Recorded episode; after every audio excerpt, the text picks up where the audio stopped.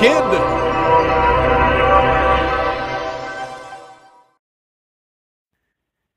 Dr. Uh, Oster, are you ready? Yes, I'm ready, Sam. Let's play ball. So, can you just uh, tell us how you created your own weighted ball program in 2004 to increase your pitching velocity and how that led uh, to you get a, get a better under, understanding of development? Oh, way back in the day when I was in high school.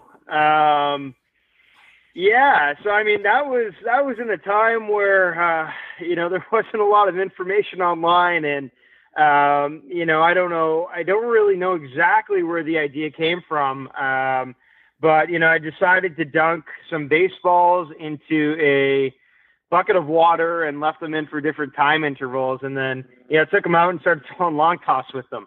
Um, you know I think the the idea, I guess, was probably that you know, throwing something heavier than going down to something light would would make me throw the ball harder. Um, and and it did work uh, for you know for me. I think within three or four weeks, I gained you know two or three miles an hour on my fastball, but put a lot of stress on my elbow and got to a point where you know I couldn't throw a ball at all. So um, that kind of put me on a path of, of you know curiosity towards you know getting better at baseball and and understanding pain and injury and uh, you know training and everything that comes along with it and um, you know I, I guess that was a starting point for everything that led me to you know where I am now uh, was dunking dunking baseballs into a bucket of water.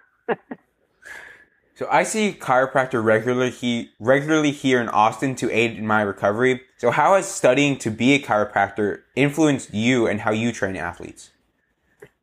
Yeah, so I mean uh, th- that kind of uh, you know led me again kind of you know down the path. So you know part of that recovery process for my elbow was going to see a chiropractor for the Blue Jays at the time, and uh, you know he did some soft tissue work and and, and some acupuncture on my shoulder, and uh, you know I think from that point on, uh, it, you know I had I had a pretty pretty uh, you know good idea that I wanted to be involved you know somehow in in aiding uh, baseball players you know get healthy so you know my way was through chiropractic uh you know in canada you know chiropractors are you know first line of defense for you know joint problems and and and muscle problems so you know uh for me having that experience and then you know going to chiropractic school uh you know the entire time for the most part uh, you know, it was me studying baseball while also studying to be a chiropractor. So, you know, any case study that I had,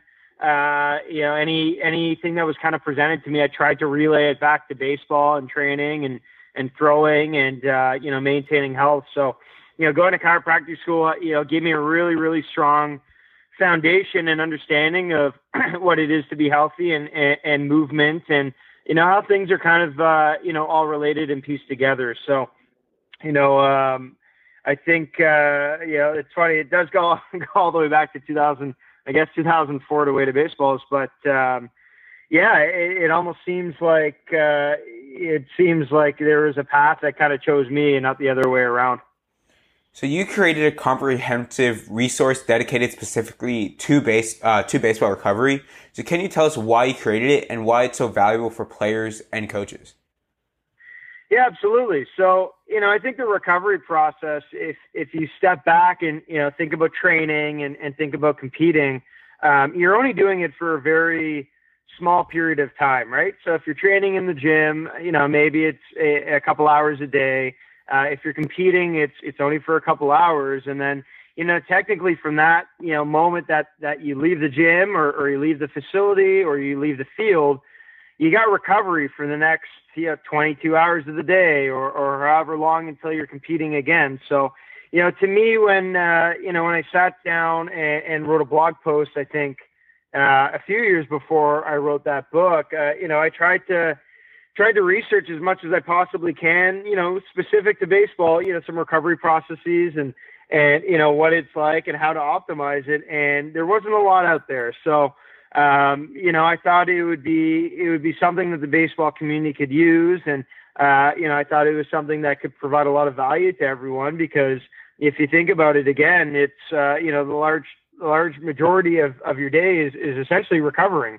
Um, and if you can optimize that, you know, as best as you can, you're, you know, you're gonna uh, get better at baseball faster. You're going to, you'll feel better when you are competing in season, and uh, you know, everything kind of just uh, everything gets better. So, um, you know, I think my my idea in writing the book was really just to to get information out there for everyone, and um, you know, I, I think I did a, a decent job, and um, you know, there's still a lot to be learned, and and a lot more that probably could be written, but um, you know, I, I think it was it was a necessary step for baseball.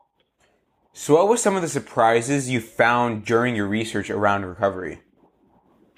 I, you know what? I think uh, maybe not the biggest surprise. Uh, you know, intuitively I thought about it, but uh, you know, one of the biggest things when you look at research, uh, you know, around the recovery process is that the the most effective thing outside of nailing the basics, uh, you know, in sleep and, and nutrition um, and, and, hydration, I guess, um, is, is, just preference for what you want to do, right? So if you're someone who really feels that they you get a lot of benefit out of going to see a massage therapist, um, or you're a person who, who feels like you get a lot of benefit going into a, an ice bath, um, or even icing potentially, there's a lot of uh, positive benefits to doing what you want to do um, and having the perception that you are getting more recovered, more so than you know so, some of the physiological or underlying biological processes that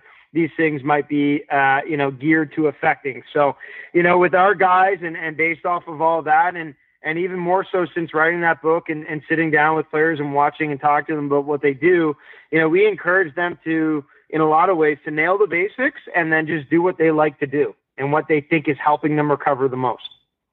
So, what is your uh, best recovery tip uh, you have for high school pitchers? Sleep. uh, sleep for sure. So, uh, you know, try to optimize and, and trying to find a way that you can nail uh, eight plus hours a night of good sleep.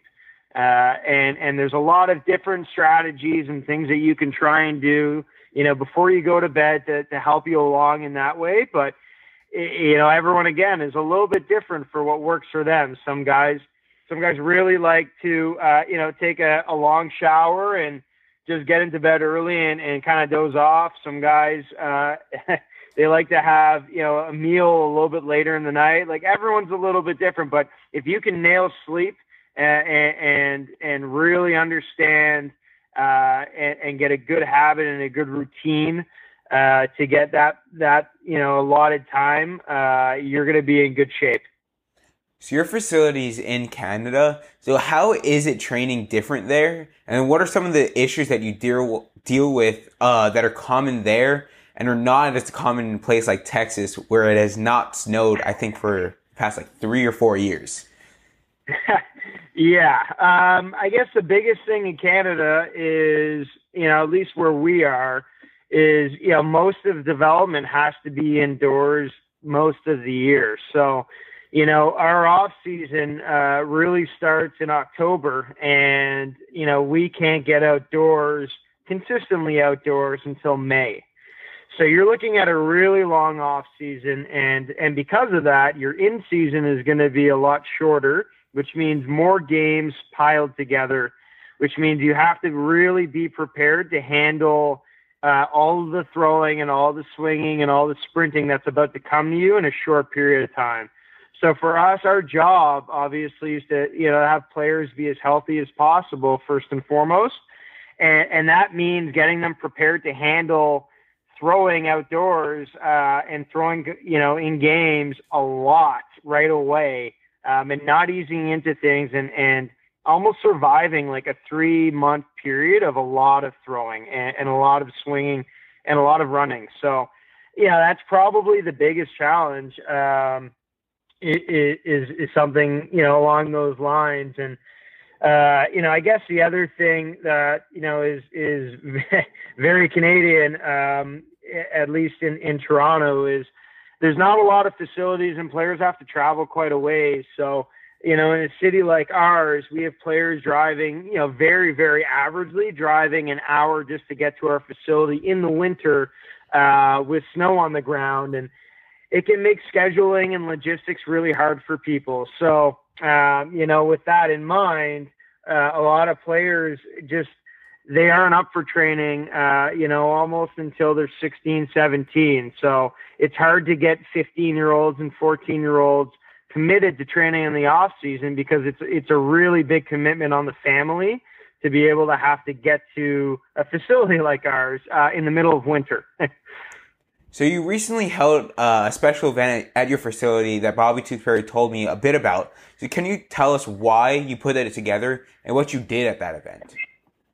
Yeah, so we, we just recently had a uh, a Flatground uh, and Rawlings sponsored showcase, and you know, the idea again, um, you know, up up here is, you know, historically exposure has been hard to get, and you know, players have to travel down south to, uh, yeah, play in good tournaments and, and get in front of college coaches, and you know, that's that's where a lot of their resources go. So we thought it would be a really interesting idea to, you know, one bring some coaches up to Toronto to see them. Um, but two to you know leverage Flatground and social media and you know the fact that we're living in 2019 um, to get them exposure for you know very very uh, you know small amount of resources financially for them and uh, you know to give them an opportunity you know to to get exposed and and to get their name out there so we ended up getting uh, 70 players we had a few players had to drop out because they were sick or injured or couldn't make it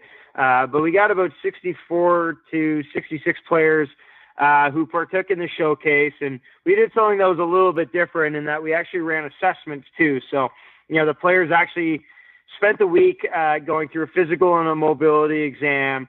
Uh, they they actually got through a strength and conditioning combine where we tested them in the gym a little bit, and then uh, you know they threw bullpens to you know with the Rapsodo and a Motus sleeve on.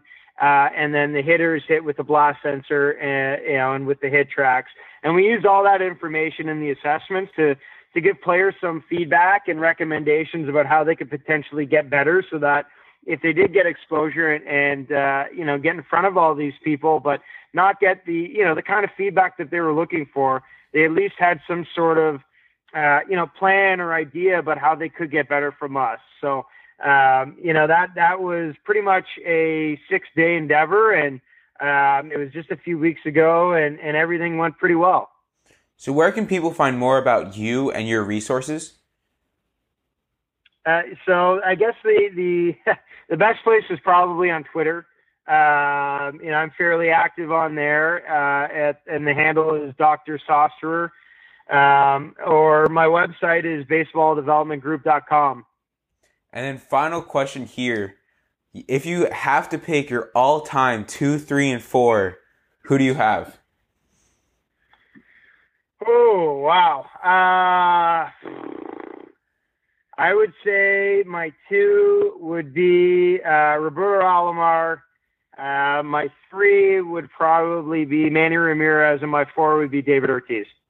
Perfect. Thank you so much for playing ball. No problem. I had a great time. Thanks, Sam.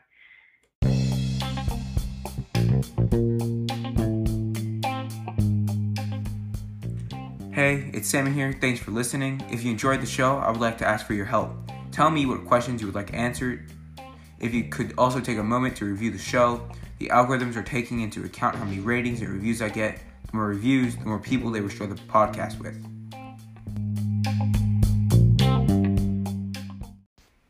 And don't forget to play ball, kid.